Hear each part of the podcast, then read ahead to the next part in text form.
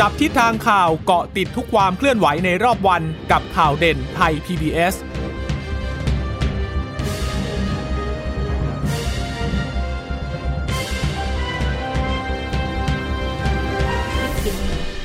สวัสดีค่ะ สวัสดีค่ะต้อนรับคุณผู้ฟังสู่ข่าวเด่นไทย PBS นะคะ เราพบกันเป็นประจำทุกวันจันทร์ถึงศุกร์บ่ายๆ แบบนี้ค่ะ อัปเดตข้อมูลข่าวสารที่เกิดขึ้นในรอบวันนะคะ เช่นเคยกับดิฉันจีราชาตาเอี่ยมรัศมีและคุณพึ่งนภาคล่องพยาบาลค่ะ ค่ะ สวัสดีคุณผู้ฟังทุกท่านนะคะ ที่รับฟังเราอยู่ณตอนนี้นะคะ ผ่านทางสถานีวิทยุที่เชื่อมโยงสัญญาณจากไทย PBS นะคะ ก็เกาะติดกันเป็นประจำอย่างนี้นะคะ เราสองคนก็จะมา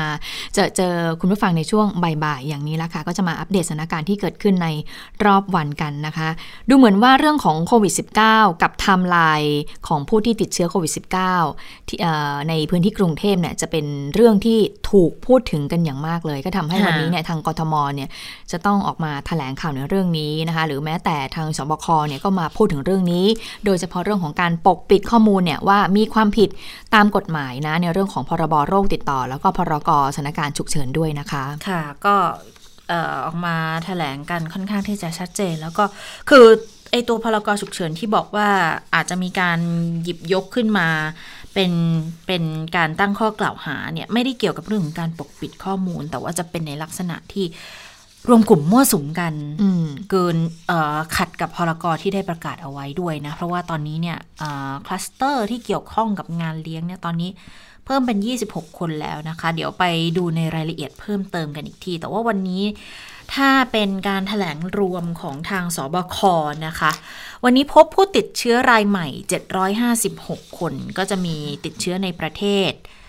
และจากระบบเฝ้าระวังและบริการสุขภาพ เสีย เฝ้าระวังเนี่ย 22 ค้นหาเชิงรุกอีก 724 นะคะ ก็ทั้งหมดมาจากสมุทรสาคร แล้วคนที่เดินทางมาจากต่างประเทศมีอยู่ 10 คนค่ะ เข้าสถานที่กักที่รัฐจัดให้ เยอะหน่อยก็จะมาจากสหรัฐอเมริกา 5 คน ผู้ป่วยสะสมรวมทั้งหมดเลยนะคะ ตั้งแต่เริ่มการระบาดมาปลายปีปีที่แล้วต้นปีที่แล้ว 16,221 คนนะคะ แล้วก็หายแล้วเนี่ย 11,287 คน ยอดเสียชีวิตยังสะสมคงเดิมที่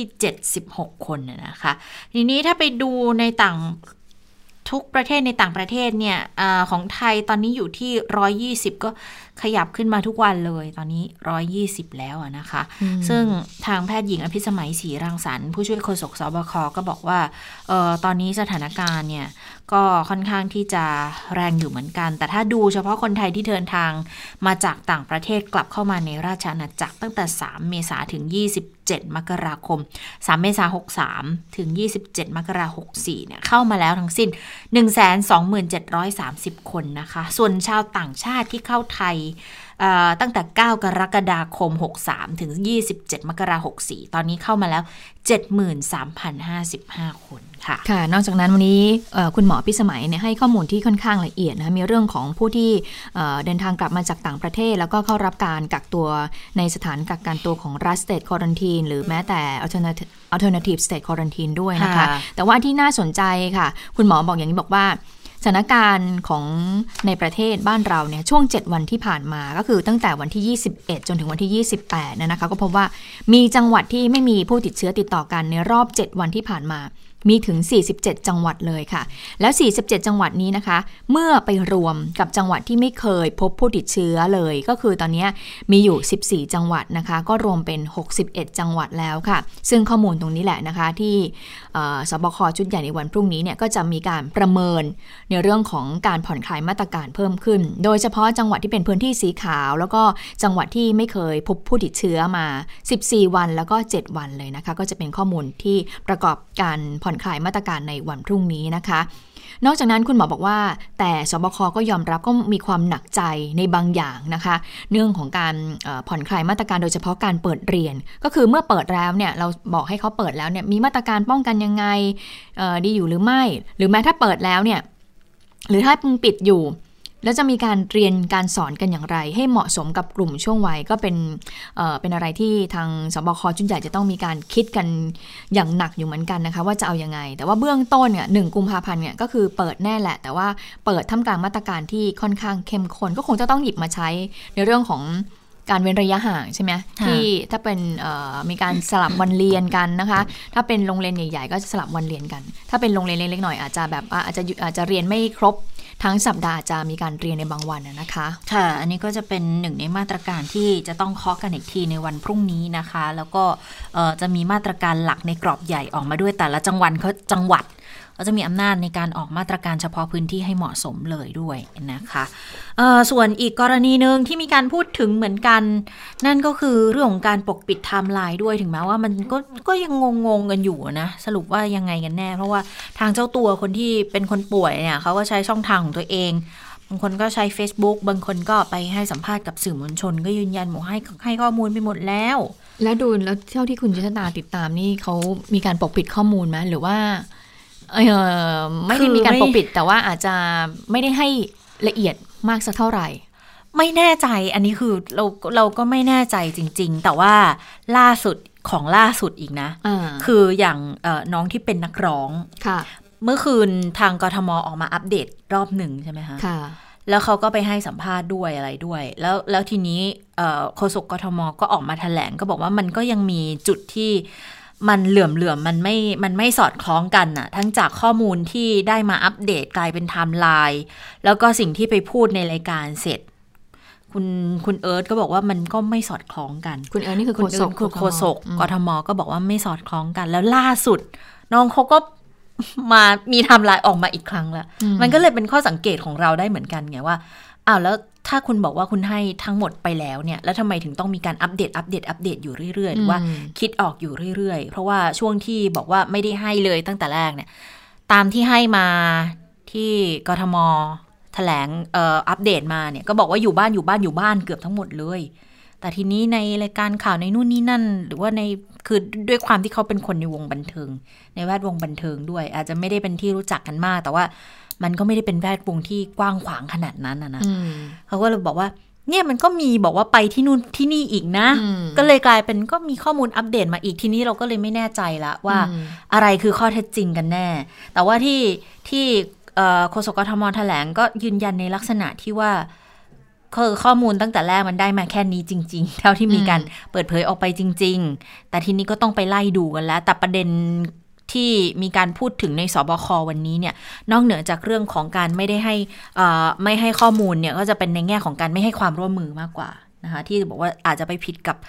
พรบควบคุมโรค แล้วก็อีกอย่างก็คือในเรื่องของการไปรวมกลุ่มมั่วสุมกันผิดพรกฉุกเฉิน อันนี้จะเป็นหลักๆ ที่คุณหมอพูดถึงนะแต่ว่าทีนี้เนี่ยที่คุณหมออภิสมัยศรีรังสรรค์นะคะ ก็ได้พูดถึงเกี่ยวข้องกับคลัสเตอร์ของดีเจมาตูมที่เรารับรู้กันเนี่ยนะก็บอกว่าตอนแรกเนี่ย เดิมทีเนี่ย15 ใช่ไหมคะ แล้วก็เพิ่มเป็น 24 ตอนนี้เพิ่มมาเป็น 26 แล้ว ผู้ป่วย 2 คนล่าสุดเนี่ยมีผู้สัมผัสเสี่ยงสูงอีก 113 เสี่ยงต่ำอีก 53 แล้วอาจจะทยอยรายงานตัวเลขภายในสัปดาห์นี้ด้วย นั่นก็อืมหมายความว่ามันยังไม่จบนะคลัสเตอร์นี้ก็ยังไม่จบ แล้วเบื้องต้นเนี่ยทางอ่าเจ้าพนักงานควบคุมโรคติดต่อ ก็พบว่าผู้สัมผัสเสี่ยงสูงเสี่ยงต่ำของผู้ป่วย 2 รายล่าสุดเนี่ยนะคะ ไปหลายที่เลย ทั้งโรงแรมร้านอาหาร แต่ที่น่ากังวลนั่นก็คือการที่ให้ข้อมูลสับสนแล้วไม่สอดคล้องกัน ทั้งๆที่ไปสถานที่ใกล้เคียงกันเนี่ย บางคนก็ปกปิดข้อมูลอืมก็เลยกลัวว่าจะยิ่งระบาดไปอีกอืมนะคะคุณหมอพูดเอ่อถึงตอนนี้เลยใช่ไหมคุณหมอก็เลยบอกว่าอย่าลืมนะกรุงเทพมหานครเนี่ยเป็นพื้นที่ควบคุมสูงสุดตามค่ะคำสั่งสบคลงวันที่ 4 มกราคมปี 2564แหละเอ่อที่กรมควบคุมโรคกระทรวงสาธารณสุขเนี่ยได้ทำหนังสือถึงผู้อำนวยการสำนักอนามัยกรุงเทพ เพราะว่าเข้าข่ายฝ่าฝืน หรือว่าไม่ปฏิบัติตามพรบโรคติดต่อ รวมทั้งกฎหมายอื่น ๆ ด้วยนะคะ ไปฟังเสียงของแพทย์หญิงอภิสมัยกันค่ะ กรมควบคุมโรคเห็นว่า พฤติกรรมเหล่านี้เข้าข่ายฝ่าฝืน หรือไม่ปฏิบัติตามพรบโรคติดต่อ 2558 นะคะ รวมถึงกฎหมายอื่น ๆ ด้วยดังต่อไปนี้นะคะหนึ่งก็คือมีความผิดฐานขัดขวาง หรือไม่อำนวยความสะดวกแก่เจ้าพนักงานควบคุมโรคติดต่อ ตามมาตรา 55 แห่งพระราชบัญญัติโรคติดต่อพุทธศักราช 2558 ซึ่งมี โอกาสต้องระวังโทษปรับไม่เกิน 20,000 บาทนะคะ รวมทั้งอาจมีความผิดฐานแจ้งข้อความอันเป็นเท็จแก่เจ้าพนักงาน ซึ่งอาจทำให้ผู้อื่นหรือประชาชนได้รับความเสียหาย ตามมาตรา 137 แห่งประมวลกฎหมายอาญา ต้องระวังโทษจำคุกไม่เกิน 6 เดือน หรือปรับไม่เกิน 10,000 บาท หรือทั้งจำทั้งปรับด้วยค่ะ ไม่ใช่เฉพาะผู้ที่เกี่ยวข้องเท่านั้นนะคะ สถานที่ที่ใช้จัดงานเลี้ยงสังสรรค์ อาจเข้าข่าย ฝ่าฝืนการห้ามจัดกิจกรรมที่มีความเสี่ยงต่อการแพร่โรค และไม่จัดให้มีมาตรการป้องกันโรคตามที่ราชการกำหนดด้วยนะคะ รวมทั้งบุคคลที่ร่วมงานเลี้ยงสังสรรค์นั้น ก็อาจเข้าข่าย ฝ่าฝืนการห้ามทำกิจกรรมหรือมั่วสุมในสถานที่แออัด นะคะ ก็มีการระวังโทษจำคุกไม่เกิน 2 ปี ปรับไม่เกิน 40,000 บาท หรือว่าทั้งจำทั้งปรับนะคะและหลังจากที่คุณหมอได้พูดถึงเรื่องของกฎหมายแล้วเรื่องของออโทษที่จะต้องถูกดำเนินคดีแล้วนะคะ คุณหมอยังบอกว่า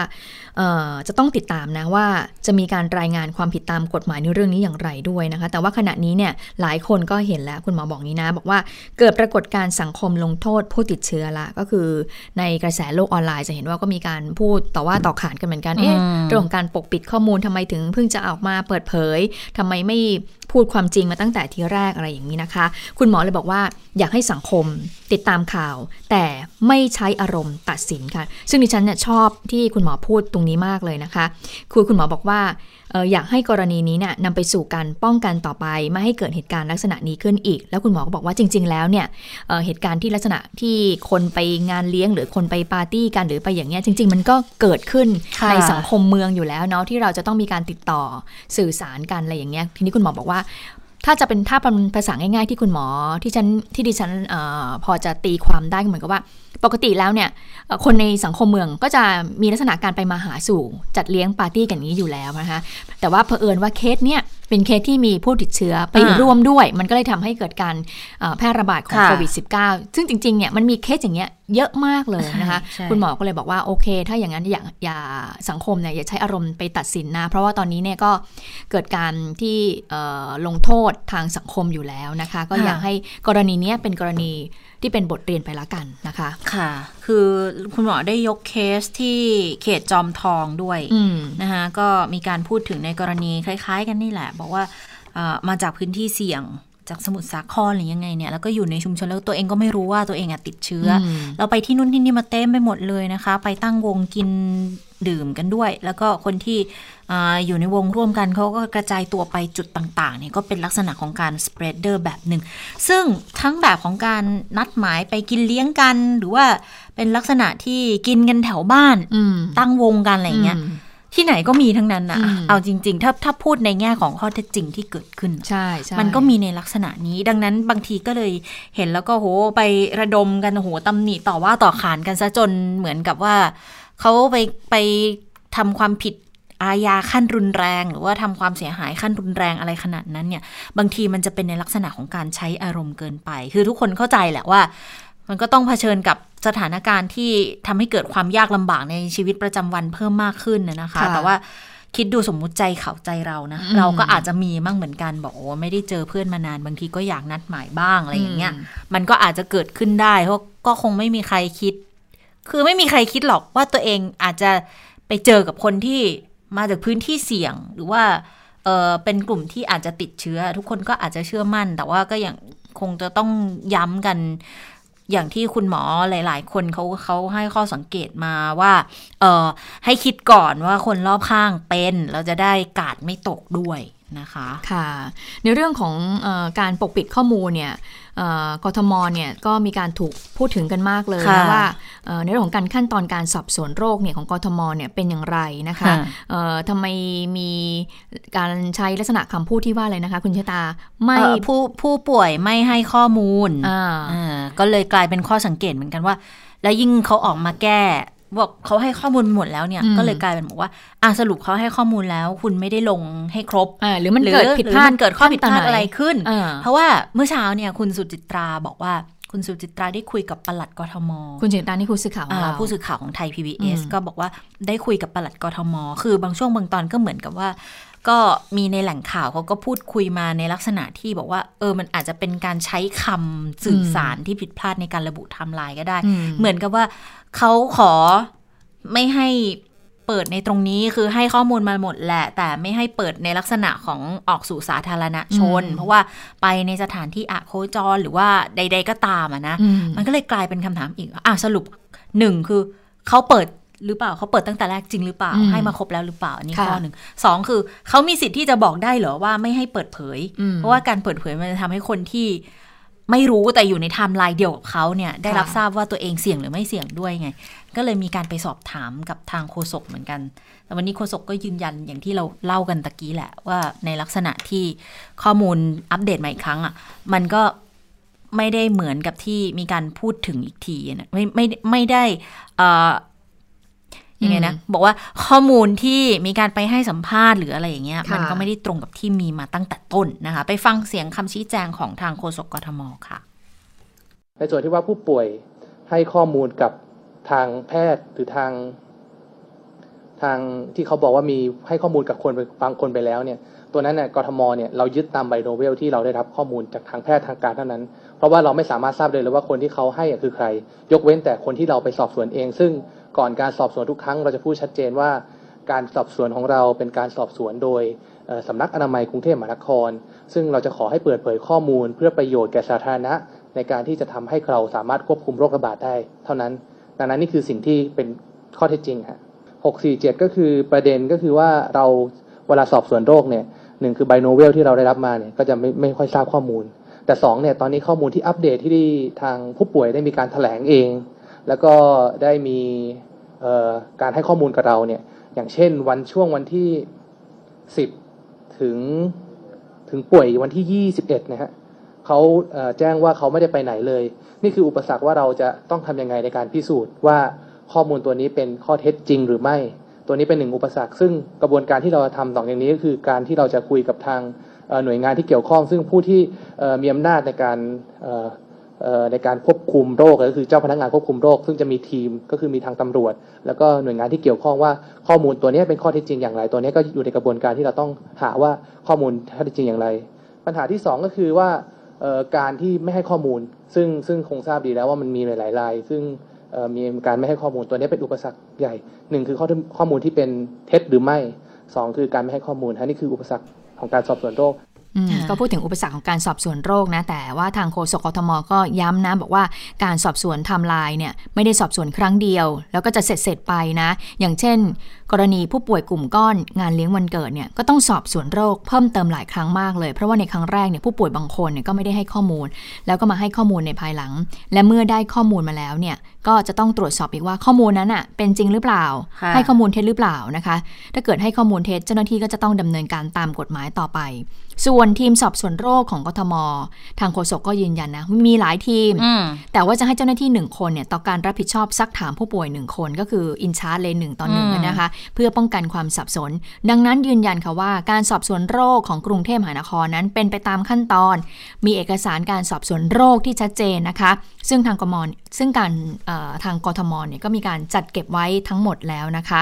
ส่วนกรณีที่ผู้ป่วยให้ข้อมูลแล้ว แต่ว่าเจ้าหน้าที่ขอสงวนความเป็นส่วนตัวอย่างที่เมื่อสักครู่คุณเจษตาอืมพูดเนี่ยก็คือโฆษกบอกว่าทำได้นะ เฉพาะกรณีที่ผู้ป่วยเนี่ยอยู่ในที่ส่วนตัว เช่น มีเพื่อนมาหาที่คอนโด แต่ก็ไม่อยากที่จะมีการพูดถึงเรื่องของการเปิดเผยความสัมพันธ์กัน แต่ว่าเจ้าหน้าที่ก็ต้องไปสอบสวนโรคของเพื่อนคนนั้นด้วยนะคะ แต่ไทม์ไลน์ที่อยู่ในที่สาธารณะจะไม่สามารถปกปิดหรือสงวนไว้ส่วนตัวได้ค่ะอืมนี่ไง อันนี้ก็เลยกลายเป็นประเด็นว่าสรุป เออเรามาขอกันอย่างนี้ได้เหรอ ใช่ไหมเพราะว่าถ้าเกิดเปิดเผยเนี่ยมันก็จะเป็นประโยชน์กับคนคนที่เขาอาจจะอยู่ในกลุ่มเสี่ยงแล้วอาจจะรู้ตัวด้วยหรือไม่นะคะ ส่วนการตรวจสอบโรงแรมที่เปิดจัดเลี้ยงเนี่ยโดนด้วยอันเนาะนี้สบคก็พูดไปแล้วค่อนข้างชัดเจนอยู่เหมือนกันนะใช่ว่าอาจจะรวมไปถึงตรงนั้นด้วย เพราะว่าคุณก็รู้อยู่แล้วนี่ว่าว่าเขาไม่ให้จัดทีนี้ก็อาจจะต้องดูว่าเกินเวลาหรือเปล่าล่ะ ถ้าเกินเวลาเนี่ยก็ต้องเป็นหน้าที่ของตำรวจและทางร้อยตำรวจเอกพงศกรก็บอกเหมือนกัน บอกว่ากทมไม่ได้ไม่มีอำนาจในการที่จะไปเรียกตรวจกล้องวงจรปิด เพื่อมาดูว่าจัดงานเกินเวลาไหม ต้องเป็นหน้าที่ของตำรวจ แต่ที่ทำได้ก็คือจะต้องแจ้งความ แล้วก็มีความเป็นไปได้ว่าอาจจะไปเอาผิดในส่วนนี้ด้วยนะคะ เพราะว่าหลายคนก็ พูดในเรื่องแบบนี้ด้วยเหมือนกันนะ เพราะว่าทั้งทางเพราะล่าสุดเนี่ยนะคะ ทางคุณหมอโอภาสการกวินพงศ์อธิบดีกรมควบคุมโรค ก็พูดเรื่องนี้ด้วยเหมือนกัน คือวันนี้ออกมาเป็นทั้งแผงเลยล่ะ ใครต่อใครมั่งเนี่ยออกมาพูดกรณีนี้กันหมดเลยเหมือนวันหนึ่งเนี่ยพูดเรื่องวัคซีนก็จะมาวัคซีนกันทั้งวัน วันนี้ปกปิดข้อมูล คือก็ต้องยอมรับว่ามันก็เป็นเรื่องสำคัญนะคือเราเรา หลาย ๆ คนในสังคมก็พยายามทวงถามเวลามีทำลายแล้วเเวลาที่ทางหน่วยงานภาครัฐ เปิดออกมาไม่หมดทั้งๆทที่เจ้าตัวเขาบอกว่าเขาเปิดออกมาหมดแล้วเนี่ยอย่างที่เราเคยเห็นในในบางจังหวัดนะคะะก็เป็นการตำหนิติติงการทำหน้าที่กันไป แล้วพอมีในกรณีที่คนที่ป่วยเองอาจจะบอกไม่ครบบอกไม่หมด ก็จะมีในลักษณะนี้ออกมาเหมือนกัน อย่างกรณีของอธิบดีกรมควบคุมโรคเนี่ยออกมาพูดถึงนะคะ บอกว่าที่บอกว่าบางรายปกปิดข้อมูลทำลายเนี่ย ตอนนี้กรมควบคุมโรคก็ทำหนังสือด่วนที่สุดถึงสำนักอนามัยกทมและให้ตรวจสอบดำเนินคดีตามกฎหมาย เพราะเหตุเพราะว่าไปพบบุคคลอื่นที่มีประวัติใกล้ชิดกับดีเจดังที่ติดเชื้อเนี่ยเพิ่มขึ้นอีกนะคะ ดังนั้น ก็เลยพบว่าข้อมูลการเดินทางของบุคคลดังกล่าว และบุคคลที่เกี่ยวข้อง มันไม่สอดคล้องกัน มีการปฏิเสธปกปิดข้อมูลด้วย ซึ่งอันนี้อาจจะทำให้ส่งผลต่อเรื่องของการควบคุมการระบาด ดังนั้นก็จะต้องเอาผิดกรณีนี้ ทั้งเรื่องของการให้ข้อมูลไม่สอดคล้อง อันนี้ก็จะเป็นพรบควบคุมโรคติดต่อ ก็คือไม่ให้ความร่วมมือเจ้าพนักงาน แล้วก็กรณีสถานที่จัดเลี้ยง อันนี้ก็พรกฉุกเฉินเลย นะคะค่ะก็ก็คุณหมอก็ย้ำนะคะในเรื่องของเรื่องนี้เหมือนกันนะคะ ก็มีการนักร้องนักแสดงไม่ใช่นักแสดงสิเป็นนักร้องก็มีการแจ้งทำรายละเอียดยิบเลยนะคะ ก็โอ้อันนี้ต้องให้จริงจริงจินชตาเล่าแล้วแหละเออคืออันนี้จากจากที่บอกว่าน้องคนนี้เป็นหนึ่งอ่าอันนี้หมายเลขหกสี่เจ็ด เออเรียกหมายเลขหมายเลขหมายเลขหกสี่หมายเลขคือหมายเลขผู้ป่วยนะคะหมายเลขผู้ป่วยรายที่หกร้อยสี่สิบเจ็ดนะคะลำดับที่หกร้อยสี่สิบเจ็ดของกทมด้วยนะ อันนี้ต้องต้องเป็นเป็นรายจังหวัดนะนะคะเขาก็บอกว่าพอมันมีกรณีบอกไม่ให้ข้อมูลเนี่ยแล้วน้องนักร้องคนนี้นะคะ ที่ชื่อน้องโอ๊ตเนี่ยเขาออกมายอมรับบอกว่าเป็นผู้ป่วยรายที่หกร้อยสี่สิบเจ็ดนะ แต่ทีนี้ก็ยังมีหลายเรื่องที่ไม่เคลียร์แล้วก็มีชาวเน็ตเห็นไหมบอกแล้วชาวเน็ตนี้เขาเก่ง เขาไปเจอบุคคลที่น่าจะเป็นน้องโอ๊ตวงเนี่ยนะคะ ไปร่วมถ่ายทำแล้วก็ไปปรากฏใน MV ของนักร้องที่ชื่อเปากิ่งการด้วยนะ น้องเขาก็เลยออกมาโพสต์ชี้แจงทำลายทางการที่ออกมาผ่าน Facebook ของตัวเองด้วยบอก ให้ข้อมูลกับโรงพยาบาลไว้หมดแล้วทุกวันไม่ได้มีเจตนาปกปิดข้อมูลใด ๆ ข้อมูลที่ทางการลงคาดเคลื่อน อันนี้ยืนยันที โดยเฉพาะวันที่ 12 เนี่ย ยืนยันแจ้งกับทุกหน่วยที่โทรมา ตั้งแต่วันที่ 22 แต่ไทม์ไลน์ที่ออกมาต่างกันค่อนข้างเยอะกับที่ให้ไป ก็เลยต้องขอโทษสังคมอีกครั้งหนึ่งแล้วก็ขอบคุณกำลังใจนะคะ แล้วก็เขาก็ลงไทม์ไลน์ไล่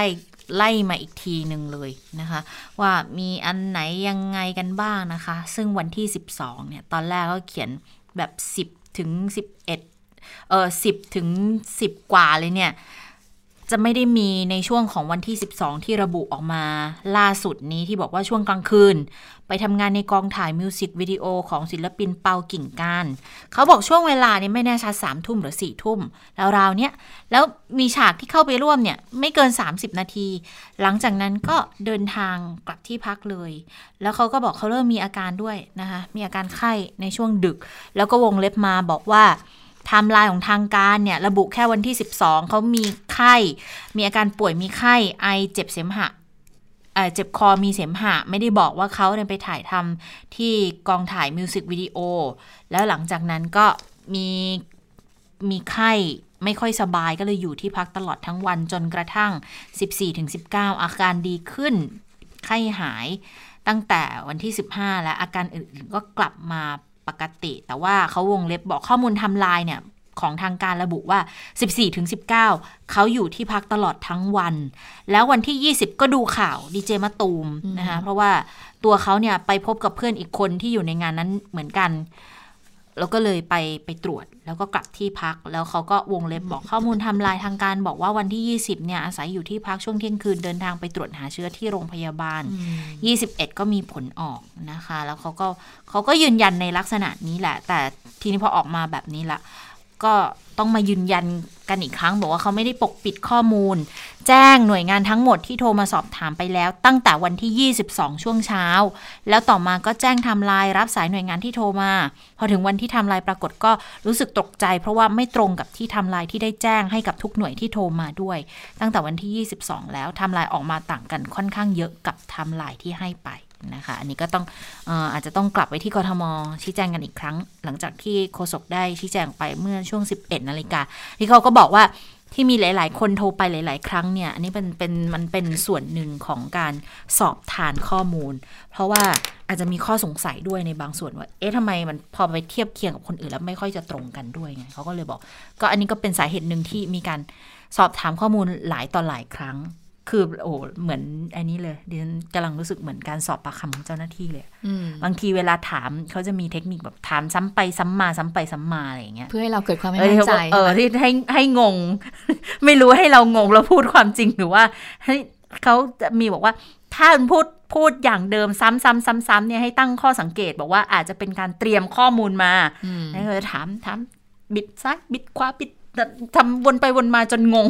แล้วก็เอออาจจะงงเองด้วยหรือเปล่าเนี่ยแต่ว่าบุคคลที่เกี่ยวข้องกับนักร้องหนุ่มนะคะ ก็คืออนักร้องลูกทุ่งสาวเปากิ่งการส่องสว่างเนี่ยล่าสุดที่ไปเกี่ยวพันด้วยนะคะทางเปากิ่งการก็ได้โพสต์ ผ่านทางแฟนเพจแล้วนะคะ บอกว่าเดี๋ยวเย็นเนี้ยสี่โมงเย็น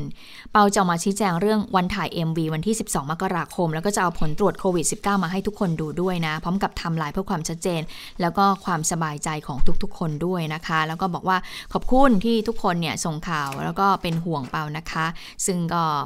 มีคอมเมนต์แสดงความเป็นห่วง แล้วก็ให้กำลังใจกับนักร้องสาวลูกทุ่งนี้ค่ะทีนี้มาดูเรื่องของออผลกระทบที่เกิดขึ้น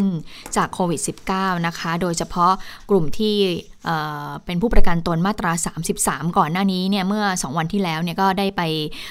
ยื่นหนังสือเนี่ยให้นายกรัฐมนตรีช่วยเหลือ เพราะว่ากลุ่มเนี้ยจ่ายเงินแล้วทุกๆเดือนแต่ทำไมเนี่ยพอถึงเวลาที่ที่รัฐเนี่ยจะให้ความช่วยเหลือเนี่ยกลับไม่ได้มันไม่ไม่โดยเฉพาะโครงการเราชนะนะคะที่ได้ 3,500 บาท 2 เดือน ก็เลยมีเสียงเรียกร้องกันว่า รัฐบาลอย่าลืมกลุ่มนี้สิ กลุ่มนี้มีเยอะนะตั้ง 11 ล้านคนที่ได้รับผลกระทบเนี่ยว่ายังไงกันบ้างววันนี้ค่ะ ทางคุณสุชาติชมกลิ่นรัฐมนตรีว่าการกระทรวงแรงงานก็บอกนะคะบอกว่า ตอนนี้กระทรวงแรงงานก็กำลังจะหารือกับอยู่ กับทางกระทรวงการคลังเพื่อพิจารณารูปแบบการเยียวยา เบื้องต้นก็บอกว่าเดี๋ยวจะจ่ายเงินให้กับผู้ประกันตนนะคะ มีเงื่อนไขเหมือนกัน ก็คือต้องเป็นผู้มีสัญชาติไทย แล้วก็ต้องมีเงินฝากในบัญชีไม่เกิน 5 0 0แสนบาทด้วยนะคะ ซึ่งตรงนี้มันก็จะไปสอดคล้องกับเงื่อนไขที่ทางกระทรวงการคลังนั้นจ่ายเงินเยียวยา3,500 บาท 2 เดือน รวมกันเป็น 7,000 บาทแล้วนะคะแล้วบอกว่าการแจกเงินเนี่ยอาจจะให้จำนวน 4,000 บาทเป็นเวลา 1 เดือน ซึ่งเบื้องต้นเนี่ยเดี๋ยวยังไม่เคาะออกมานะคะ อันนี้แค่ทางกระทรวงแรงงานนั้นได้ออกมา เพราะว่าจะต้องเอาเออข้อเสนอแนะเนี่ยไปคุยกับทางสภาพัฒน์แล้วก็ไปคุยกับทางกระทรวงการคลังด้วยนะคะเพื่อที่จะขอใช้เงินกู้ในโครงการก็คาดว่าต้องใช้เงินประมาณ 40,000 ล้านบาทเลยนะคะ ก็อาจจะมีการแจกเงิน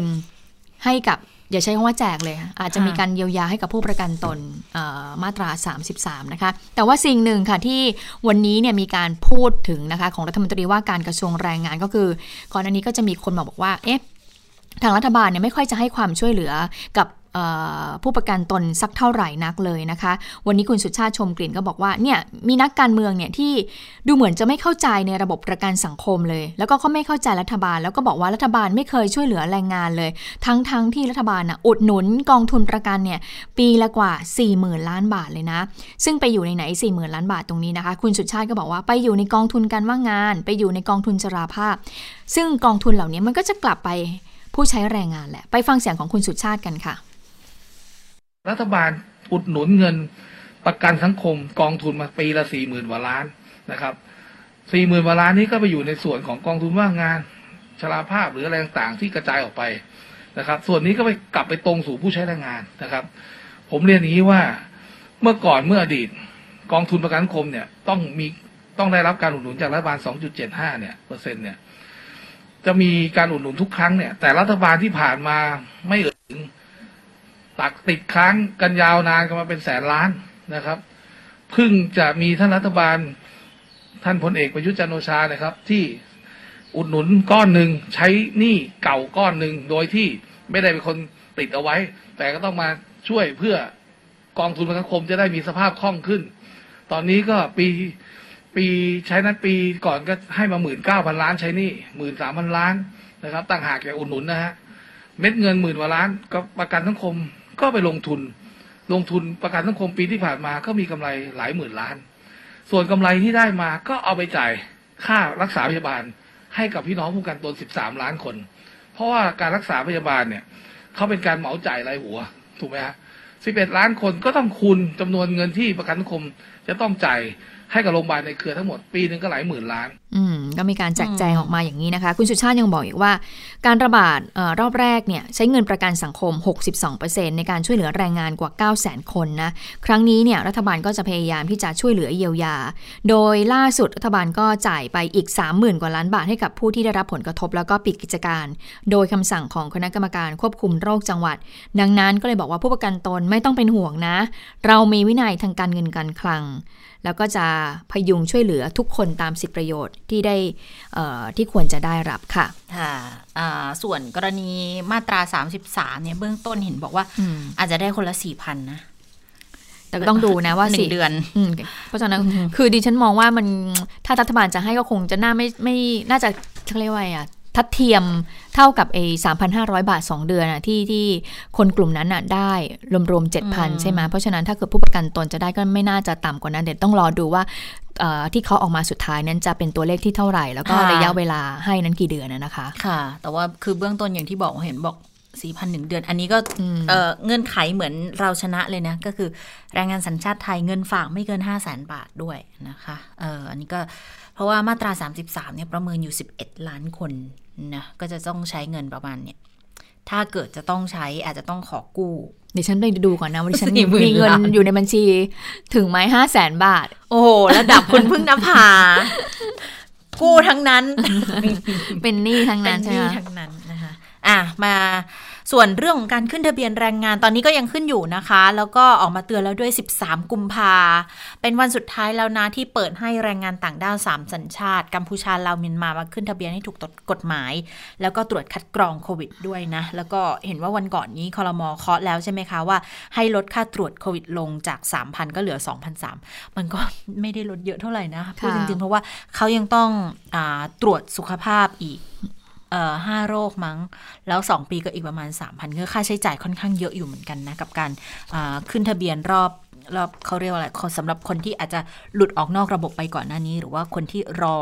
จะขึ้นทะเบียนเพิ่มด้วยในรอบนี้เนี่ยก็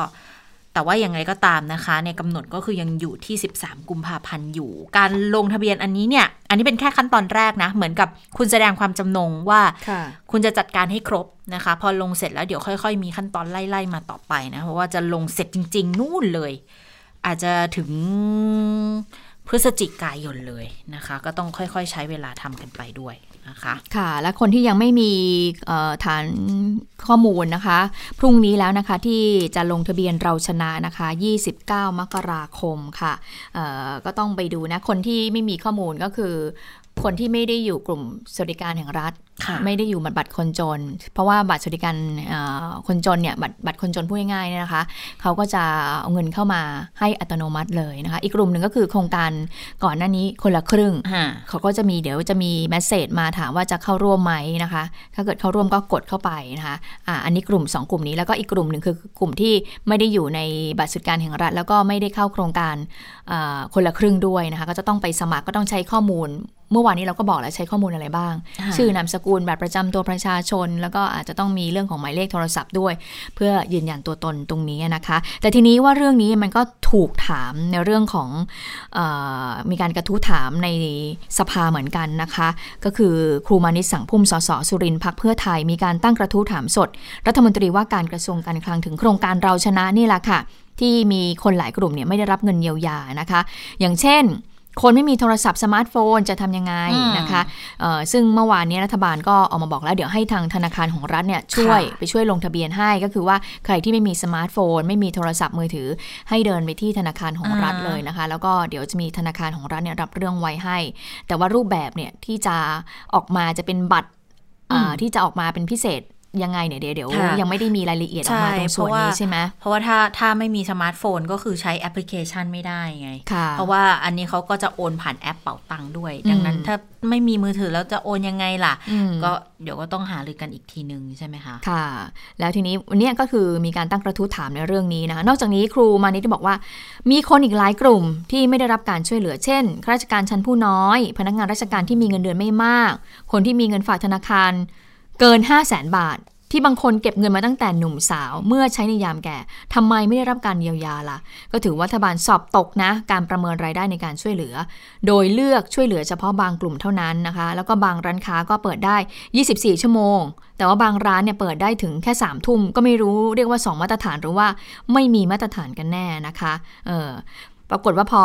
มีการตั้งกระทู้อย่างนี้ขึ้นมา รัฐมนตรีว่าการกระทรวงการคลังคุณอาคม เติมพิทยาภัยศิษย์ก็เลยมีการชี้แจงบอกว่า การเยียวยาครั้งนี้เนี่ยจะพิจารณาว่ากลุ่มใดเนี่ยมีรายได้ประจำมีระบบคุ้มครองอยู่แล้วจะถูกตัดออกไปชั้นหนึ่งก่อนนะ แต่ไม่ได้หมายความว่าไม่ได้ดูแลนะคะ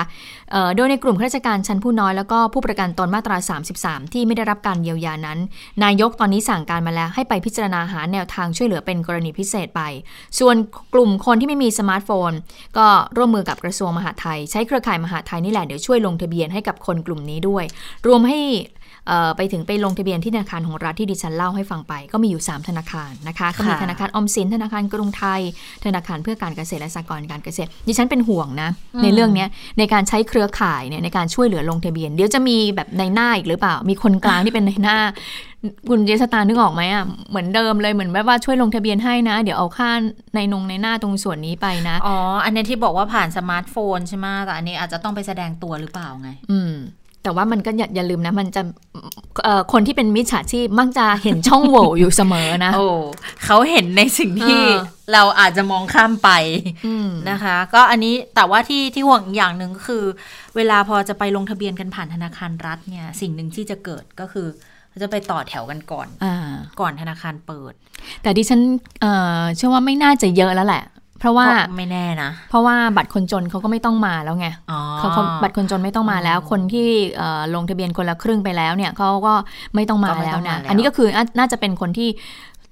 ตกหล่นจริง ๆ แหละ คือคือกลุ่มคนที่ไม่มีสมาร์ทโฟน ตกหล่นจริง ๆ เนี่ยอืมส่วนใหญ่ก็คือกลุ่มคนยากจนมาก ๆ แล้วก็กลุ่มคนชราเลยนะชราแบบใช้สมาร์ทโฟนไม่เป็นเลยอะค่ะเขาอาจจะต้องแบบ โอ้รีบมาตั้งแต่เช้าอีกหรือเปล่าโอ้โหแล้วอันเนี้ยก็น่ากลัวจริงๆนะ ว่าจะเป็นช่องทางให้มิจชีมิจฉาชีพทั้งหลายเนี่ยอืมเขามาเห็นเล็งเห็นช่องโหว่อะไรอย่างเงี้ยอาจจะอืมมาทำเป็นแจกบัตรคงบัตรคิวอะไรด้วยอย่างนี้หรือเปล่า นี่ก็ต้องเจ้าหน้าที่อาจจะต้องติดตามดูแลกันอย่างใกล้ชิดด้วยเหมือนกันนะคะอะค่ะพูดถึงเรื่องโกงโกงกันแล้วเนี่ย เรื่องของมิจฉาชีพเนี่ย ก็มีความคืบหน้าเพิ่มเติมเรื่องของเราเที่ยวด้วยกันเหมือนกันอ่าวันนี้ทางกองปราบ เขาก็ออกมาเปิดเผยข้อมูลเพิ่มเติมค่ะ พันตำรวจเอกอเนกเตาสุภาพ รองผู้บังคับการปราบปรามก็เปิดเผยถึงความคืบหน้า จับกลุ่มกระบวนการทุจริต เราเที่ยวด้วยกันที่ชัยภูมิที่ภูเก็ตนะที่เมื่อวานเนี่ยออกมาแถลงข่าวใหญ่เลย แล้วก็จับผู้ต้องหาไปกว่า 50 คน สร้างความเสียหายไปประมาณ 87 ล้านนะคะ ตอนนี้เนี่ยทางพนักงานสอบสวนกำลังขยายผลถึงผู้ที่เกี่ยวข้องที่ทำความผิดด้วย เพราะว่ากระจายอยู่เนี่ยอย่างน้อยๆ ผู้ประกอบการโรงแรมกว่า 400 แห่งร้านค้าร้านอาหารอีก กว่า 400 แห่งนะ ก็รวมอาจจะมีคนทุจริตถึง 800 แห่งนะคะอืมไปฟังเสียงของพันตำรวจเอกอเนกกันค่ะ ในส่วนที่เอ่อที่ยังเหลือนะครับที่ยังเหลือก็จะเป็นโรงแรม400 กว่าแห่งนะครับ แล้วก็ร้านอาหารอีก 400 กว่าแห่งนะครับ รวมแล้วประมาณ 900 กว่าแห่งนะครับ ก็อยู่ระหว่างการตรวจสอบนะครับ ตรวจสอบข้อมูล ต้องต้องเรียนให้ทราบนะครับว่าการทุจริตของ โครงการเราเที่ยวด้วยกันเนี่ยในส่วนของโรงแรมต่างๆ ที่มีกระจายอยู่ทั่วประเทศเนี่ยจากการที่เราลงในสองพื้นที่เนี่ยก็พบว่าไม่มีความเชื่อมโยงกัน ต่างคนต่างทำนะต่างคนต่างทำต่างคนต่างวิธีการในแต่ละโรงแรมก็จะมีกลุ่มของเครือข่ายของตัวเอง ในการที่จะเอาสิทธิ์ของประชาชนมาใช้โดยทุจริตนะครับเก้าพันกว่าคนที่เมื่อวานท่านผบบอกว่าที่เป็นผู้ที่มีลักษณะเข้าข่ายร่วมใช้สิทธิ์ด้วยตรงนี้กองปราบ ครับ อันนี้อันนี้ในส่วนก็ที่ท่านผบแถลงข่าวไปเมื่อวานนี้เกี่ยวกับเรื่อง 9,000 คน 9,000 คนก็เป็นกลุ่มบุคคลผู้ใช้สิทธิ์ในส่วนของชัยภูมินะครับ แต่ในส่วนของภูเก็ตก็มี 800 กว่าคนที่มาใช้สิทธิ์ที่โรงแรมที่ภูเก็ตนะครับ ในส่วนของบุคคลต่างๆ เหล่านี้ครับ จากการที่เราได้ไปซักปากคำมาก่อนหน้านี้นะครับ ก็มีลักษณะที่ว่าเขาก็บางส่วนก็ส่วนใหญ่นะฮะส่วนใหญ่ก็รับรู้นะฮะรับรู้ในเรื่องการที่ มีกลุ่มบุคคลมาขอซื้อสิทธิ์ไป ตัวเองได้รับผลประโยชน์ โดยที่ไม่ได้ไปพักโรงแรมจริง และโดยที่ไม่ได้ไปใช้สิทธิ์ในร้านค้าจริง อันนี้คือประชาชนที่เราซักถามมาครั้งคือทุกคนรู้ว่าเกิดบุคคลเหล่านี้เอาตัวเองเอาสิทธิ์ของตัวเองไปใช้นะครับแล้วตัวเองก็ได้รับผลประโยชน์ตอบแทนมาด้วยนะครับ อันนี้ก็ถือว่าจะจะเป็นพฤติกรรมในการร่วมกันทุจริตอืมดิฉันอยากรู้เหมือนกันนะว่าตำรวจจะตามจับกลุ่มยังไง 9,000 เนี่ย ที่มีส่วนเกี่ยวข้องที่จังหวัดชัยภูมินะ แค่จังหวัดชัยภูมิจังหวัดเดียวนะคะ แล้วก็ส่วนอีกประมาณ 800 คนเนี่ยที่จังหวัดภูเก็ตนะอันนี้แค่ 2 ที่เท่านั้นเองนะ แล้วเมื่อสักครู่เนี่ยถ้าจะยินเสียงทางตำรวจกองปราบเนี่ยเขาก็ย้ำชัดนะว่า คนที่มีส่วนเกี่ยวข้องเนี่ยก็คือเขารับรู้นะว่าตัวเองเนี่ยจะได้ประโยชน์อืมเขาก็เลยเออยอมที่จะเข้าร่วมกับขบวนการนี้นะคะ ซึ่งเอ่อ ดิฉันจะคลี่ให้กับคุณผู้ฟังนั้นได้ฟังกันก็คือเมื่อวานนี้ทางตำรวจกองปราบปราม พันตำรวจเอกอเนกเนี่ยเขาก็มีการค่ะบอกแล้วกันว่า ผู้ที่มีส่วนเกี่ยวข้องเนี่ยมีอยู่ 4 ส่วนด้วยกันนะคะอืมหนึ่งก็คือโรงแรม โรงแรมที่เขาเอ่อที่มีความส่วนเกี่ยวข้องอันดับแรกเลยนะคะ โรงแรมก็จะต้องเปิดแอปถุงเงินเอาไว้ใช่ไหมคะค่ะต่อมาก็คือประชาชนผู้มีสิทธิ์ประชาชนก็จะต้องเปิดแอป เป่าตังเอาไว้ค่ะเพื่อจะมารองรับกันนะคะ ต่อมาร้านค้า ร้านค้าก็คือพวกร้านกินร้านเที่ยวแหละ เป็นเป็นร้านกินเพื่อรองรับคูปองที่รัฐจะให้เมื่อไปเช็คอินแล้วนะคะ อันนี้ร้านค้าก็ต้องเปิดแอปถุงเงินเอาไว้เนี่ยนะคะ ต่อมาอ๋ออย่าพึ่งนะคะ บอกสามส่วนเนี้ยตำรวจบอกว่าถ้าไปสอบสวนสามส่วนเนี้ยจริงๆอะมันไม่ได้เยอะเลยนะค่ะแต่มันมีไอ้ส่วนที่สี่นี่แหละ ก็คือคนกลางผู้รวบรวมสิทธิ์นี่แหละอืมเขามีการดำเนินการยังไงไอ้คนกลางผู้รวบรวมสิทธิ์เขาก็ไปซื้อ ไปซื้อบัตรเอ่อบัตร จะเอ่อไปซื้อเลยซื้อสิทธิ์พูดง่ายๆซื้อสิทธิ์ค่ะก็ซื้อซื้อข้อมูลเรื่องของบัตรประจำตัวประชาชน ซื้อในเรื่องของเอ่อเบอร์โทรศัพท์ ซื้อเรื่องของซิมการ์ดอาจจะให้แตกต่างกันบ้างตั้งแต่ 400ถึง500 บาท หรือว่า 800ถึง1,000 บาท อันนี้แหละทำให้เสียหายมาก ซึ่งที่จังหวัดชัยภูมิเนี่ยเป็นกรณีนี้แหละก็คือว่าไปรวบรวมสิทธิ์มา ไปถามเอ่อพ่อเท่าแม่เท่าแม่แก่ไปที่หรือเปล่าบณไปเที่ยวหรือเปล่าเออไปอ่าอืม แล้วลักงั้นค่ะเอาเอาเลขบัตรประจำตัวมาอ่าอ่าถ้าไม่ไปใช่ไหมเนี่ยมาเอาเงินให้มาตังค์อ่าสเดี๋อยวให้งร้เงิอยนสสาดมร้อยไปใช่อ่าใช่ก็เป็นลักษณะอย่างนั้นนะคะ แล้วที่จังหวัดชัยภูมิก็จะเป็นลักษณะของกันเนี่ยที่จะเป็นอย่างนี้ค่อนข้างเยอะนะคะอ่าอันนี้ก็มีสี่ส่วนละทีนี้ลักษณะการพฤติกรรมเป็นยังไง ก็คือว่าก็อย่างที่บอกก็คือว่าเมื่อซื้อสิทธิ์เสร็จเรียบร้อยแล้วเนี่ยก็คือเอาไปเช็คอิน อาจจะลงทุนนิดนึงก็คือจะเช็คอินให้ให้ให้รัฐเนี่ยรู้ว่าอ๋อมีการเช็คอินเกิดขึ้น เพราะว่ารัฐเนี่ยก็ต้องจ่ายช่วย 60%ใช่ไหมคะอืมแต่จริง ๆ 40%เนี่ยไม่รู้ว่าจ่ายจริงหรือเปล่านะนึกออกมาคือโรงแรมต้องไปเช็คอินก่อนนะ ถึงถึงถึงเงินเนี่ยจะเงินของรัฐเนี่ยจะเข้ามาที่ทางโรงแรมนะคะอะเบื้องต้นหนึ่งก็คือว่า คือจองจริง เช็คอินจริง ไม่ได้พักจริงอืมสองก็คือว่าเมื่อได้คูปองของรัฐมาแล้ว ถ้าเป็นวันธรรมดา วันธรรมดาเนี่ยส่วนใหญ่เขาจะเอ่อเขาให้ให้เยอะหน่อยให้เยอะหน่อยคือนะ900 บาทใช่ไหมคะ น่าจะเป็นวัน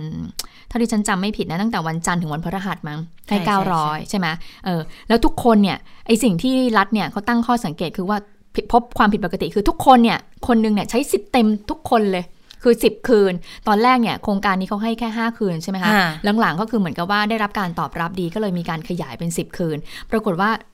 เข้าไปตรวจสอบปรากฏว่าโอ้โหเขาก็ตั้งข้อผิดปกติเอ๊ะทำไมคนหนึงเนี่ยใช้สิบเต็มเหยียดเลย เต็มเหยียดเลยอะอันนี้ก็เป็นเรื่องหนึ่งแล้วคือว่า เมื่อเอาคูปองไปแล้วคิดดูก็คือว่าถ้า 10 คืนเนี่ยได้ 9,000 แล้วนะคะ คุณชะตาอ่าและ 9,000 เนี้ยทำยังไง ก็ไปแบ่งให้กับร้านค้าที่รู้เห็นเป็นใจที่ขบวนที่ร่วมขบวนการหรือว่าเราควบคุมได้ดิฉันอาจจะสมมติคุณเป็นร้านค้าดิฉันก็บอกว่าอะเดี๋ยวรูดหน่อยเดี๋ยวแบ่นะงให้ซื้อสินค้านะ แต่ว่าการซื้อสินค้านั้นไม่ได้เกิดขึ้นจริง เพราะฉะนั้นเมื่อรูดแล้วปุ๊บรัฐก็จะโอนเงินให้กับร้านค้าซื้อทางบัญชี อืมมีตัวเลขเออแต่ไม่มีเงินไม่มีของ อืม อันนี้คือลักษณะที่ที่ที่พบการกระทำความผิดนะเอาไปดูโรงแรม โรงแรมค่ะเขายังไง โรงแรมลักษณะมีการอย่างนี้เนี่ยนะ ก็คือว่ามีการจัดร่วมกับบริษัททัวร์ค่ะอาจจะบอกว่าอะคุณชิตาตา คุณมาไหมอันเนี้ยแต่คุณน่ะคุณลงทะเบียนอะสิบคืนนะ แต่ว่าให้มาแค่3วัน2คืนเท่านั้น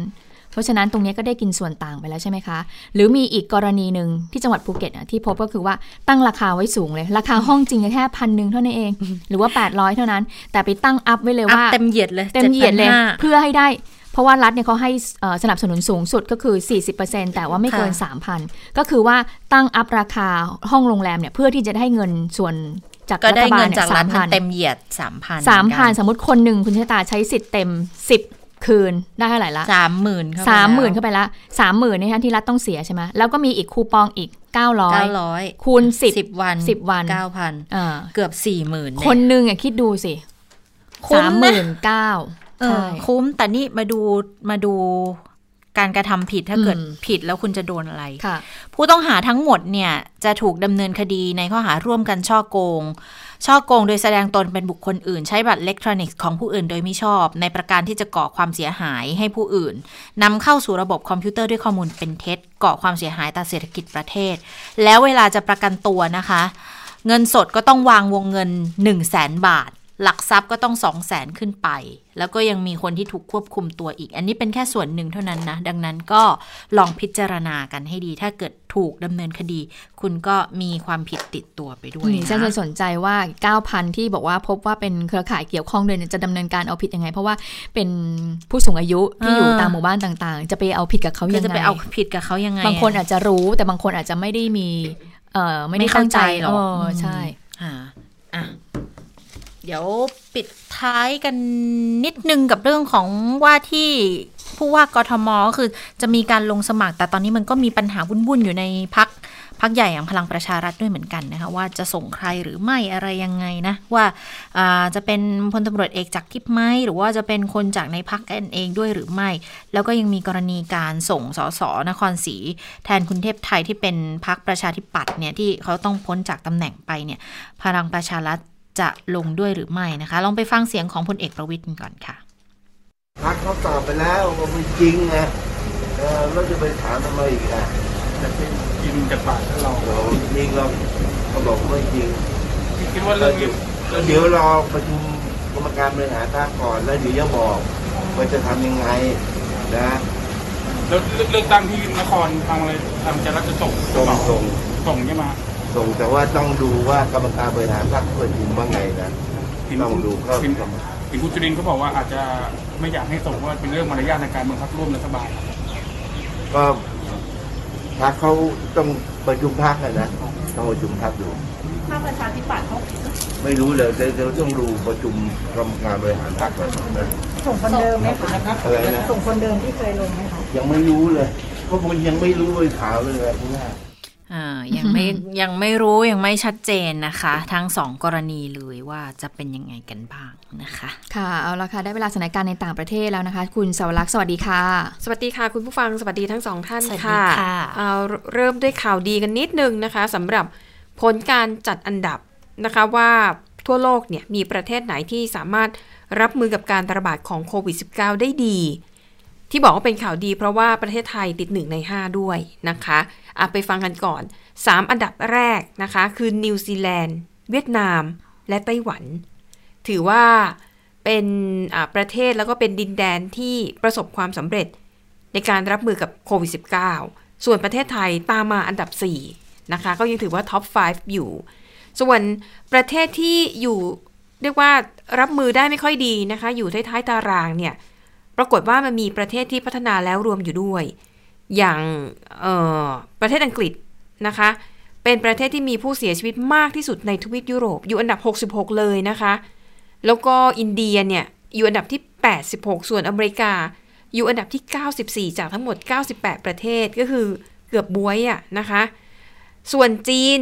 ไม่มีการประเมินค่ะ เพราะว่าผู้ที่ ทำจัดอันดับในอันนี้เนี่ยนะคือสถาบันโลอีของประเทศออสเตรเลียนะคะ บอกว่าเข้าไม่ถึงข้อมูลของการระบาดในจีนก็จึงไม่สามารถที่จะนำมาประเมินได้นะคะ ถามว่าเขาใช้ตัวเลขอะไรในการประเมิน ก็คือหลักๆเนี่ยเขาจะดู 6 ตัวเลขด้วยกันนะคะ ก็คือ 1จำนวนผู้ติดเชื้อสะสมจำนวนผู้เสียชีวิตนะคะ แล้วก็จะมีการหาสัดส่วนจำนวนผู้ติดเชื้อต่อ 1 ล้านคนจำนวนผู้เสียชีวิตต่อ 1 ล้านคน แล้วก็การตรวจหาเชื้อว่ามีมากน้อยแค่ไหน แล้วก็สัดส่วนของการตรวจเมื่อเทียบกับ 1,000 คนนะคะ ก็เขาใช้เวลาเก็บข้อมูลนาน 36 สัปดาห์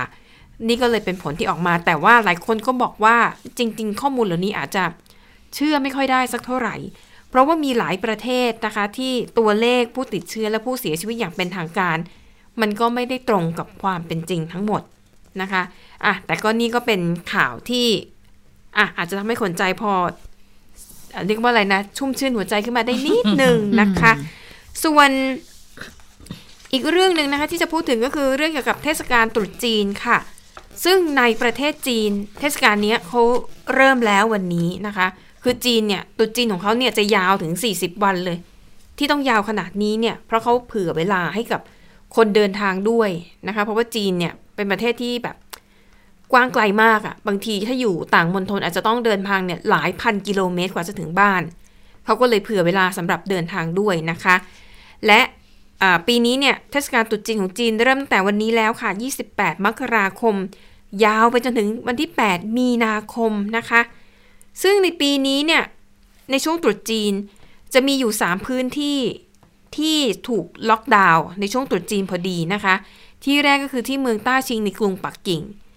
การล็อกดาวน์ในพื้นที่นี้กระทบต่อประชาชนประมาณ1ล้าน6แสนคนนะคะ อีกที่หนึ่งก็คือที่มณฑลจีหลินค่ะ มีการปิด 2 เมือง อันนี้กระทบประชาชน 3 ล้านคน แล้วก็ที่มณฑลเฮยหลงเจียงนะคะ ที่เมือง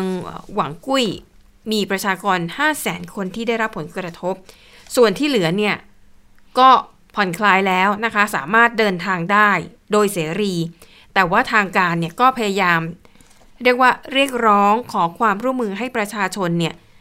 อย่าเดินทางในช่วงตรุษจีนให้เก็บตัวอยู่แต่บ้านก่อนนะคะ แต่เนื่องจากว่าเป็นแค่การขอร้องไงดังนั้นเขาก็เลยมีการออกมาตรการนะคะ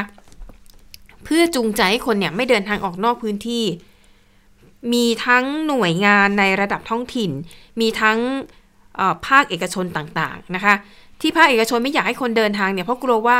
เดี๋ยวเดินทางไปนู่นไปนี่แล้วเอาเชื้อกลับมาระบาด ก็เดี๋ยวจะต้องทำให้เกิดการล็อกดาวน์อีกรอบ จะส่งผลกระทบต่อเศรษฐกิจต่อธุรกิจด้วยนะคะ ก็เลยพยายามหาทางจูงใจ มาตรการก็ยกตัวอย่างเช่น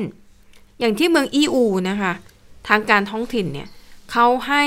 คล้ายๆ เป็นคูปองส่วนลดน่ะ สามารถไปช้อปปิ้งได้ถ้าอยู่ในเมืองอีอูในช่วงเทศกาลตรุษจีนไม่ไปไหนนะคะ แล้วก็มีการเรียกว่าให้ให้ให้เฉียดให้ใช้เน็ตนะฟรีนะคะ ก็จะได้เพลิดเพลินใจเวลาอยู่บ้าน แล้วก็มีอีกหลาย ๆ เมืองนะคะ ที่ไปเจรจากับบริษัทโทรคมนาคมรายใหญ่ของจีน 3 เจ้า มี China Mobile China Telecom แล้วก็ China Unicom สามค่ายนี้ จะให้หน่วยอินเทอร์เน็ตนะคะ 20 gig ฟรีสำหรับผู้ใช้งานที่อยู่ในกรุงปักกิ่งในช่วงตรุษจีน โห 20 gig นี่ก็สบายเลยนะคะ ดูภาพยนตร์ ดูซีรีส์ ดูทีวีผ่านอินเทอร์เน็ตหรือว่าเล่นเกมเนี่ย ได้เต็มที่เลย อันนี้ก็เป็นส่วนหนึ่งของมาตรการที่เขาต้องการจูงใจให้คนไม่ต้องออกเดินทางนะคะ นอกจากนี้มันก็ยังมีมาตรการที่ผู้เดินทางจะต้องปฏิบัติ นะคะ เช่น ก่อนเดินทางข้ามมณฑลแต่ละมณฑลเนี่ย คุณจะต้องมีผลตรวจโควิด ที่ยืนยันว่าคุณไม่ได้ติดเชื้อโควิด แล้วใบตรวจที่ว่านี้ต้องมีอายุไม่เกิน 7 วันก่อนเดินทางนะคะ แล้วพอไปถึงจุดหมายปลายทาง คุณต้องกักตัวเองอีก 14 วัน แล้วทุกๆ 7 วันเนี่ย คุณก็ต้องตรวจโควิดซ้ำอีก นั่นหมายความว่าการเดินทางไปการเดินทางกลับ ต้องกักตัวเองครั้งละ 14 วัน2ครั้งก็ 28 วันเข้าไปแล้วนะคะ แล้วก็ไหนจะต้องโดนตรวจโควิดอีกทุก ๆ 7 วัน ดังนั้นเขาก็เลยมองว่าคือในทางปฏิบัติแล้วเนี่ย การเดินทางกลับบ้านในช่วงตุจีนปีนี้ คงไม่ค่อยคุ้มสักเท่าไหร่ ไหนจะต้องเสียค่าใช้จ่าย และจริง ๆ จะเดินทางไปไหนมาไหนมากก็ไม่ได้ การรวมตัวกับญาติกับครอบครัว ก็อาจจะทำไม่ได้ด้วยนะคะ อันนี้ก็เลยเรียกว่าเป็นนโยบายของทางการจีนที่จะ ลดการเดินทางในช่วงตรุษจีนค่ะ ส่วนที่สิงคโปร์ใกล้ๆบ้านเราก่อนนะคะ มีข่าวที่น่าตกใจเหมือนกัน เพราะว่าทางการสิงคโปร์ค่ะ ประกาศว่าได้ใช้กฎหมายความมั่นคงภายในนะคะ ควบคุมตัวเด็กชายวัย 16 ปีเท่านั้น สาเหตุที่เด็กคนนี้ถูกจับตัวเนี่ย เพราะตำรวจไปพบหลักฐานค่ะ ว่าเด็กชายวัย 16 ปีคนนี้เตรียมก่อเหตุสังหารชาวมุสลิมในสุเหราเรียนแบบเหตุการณ์ที่เกิดขึ้นที่เมืองไครเชิร์ชนะคะ เมื่อเดือนมีนาคมปี 2562 ที่นายเบรนตันแทร์แรนต์ค่ะ เข้าไปก่อเหตุสังหารชาวมุสลิมที่อยู่ในสุเหราเหตุการณ์ในครั้งนั้นมีผู้เสียชีวิตถึง 51 คน แล้วเขาก็ใช้ปืนยิงด้วยนะคะ ปรากฏว่าเด็กคนนี้อายุ 16 ปีอะ คือวางแผนแล้วก็มีการสั่งซื้ออาวุธมีด แล้วก็ตระเตรียมอุปกรณ์ที่จะใช้ก่อเหตุ นี่ถือเป็นผู้ต้องสงสัยรายแรก แล้วก็เป็นผู้ไม่ใช่ค่ะ ขออภัยเป็นผู้ต้องสงสัยที่อายุน้อยที่สุดที่ถูกจับกุมภายใต้กฎหมายความมั่นคงภายในคือ คุมขังได้โดยที่ยังไม่ต้องพิจารณาคดีนะคะ อันนี้ก็เป็นเหตุการณ์ที่เกิดขึ้นในประเทศสิงคโปร์ค่ะ ค่ะ ทั้งหมดคือข่าวเด่นไทย PBS วันนี้นะคะ เราทั้ง 3 คนลาไปก่อน สวัสดีค่ะ สวัสดีค่ะ สวัสดีค่ะ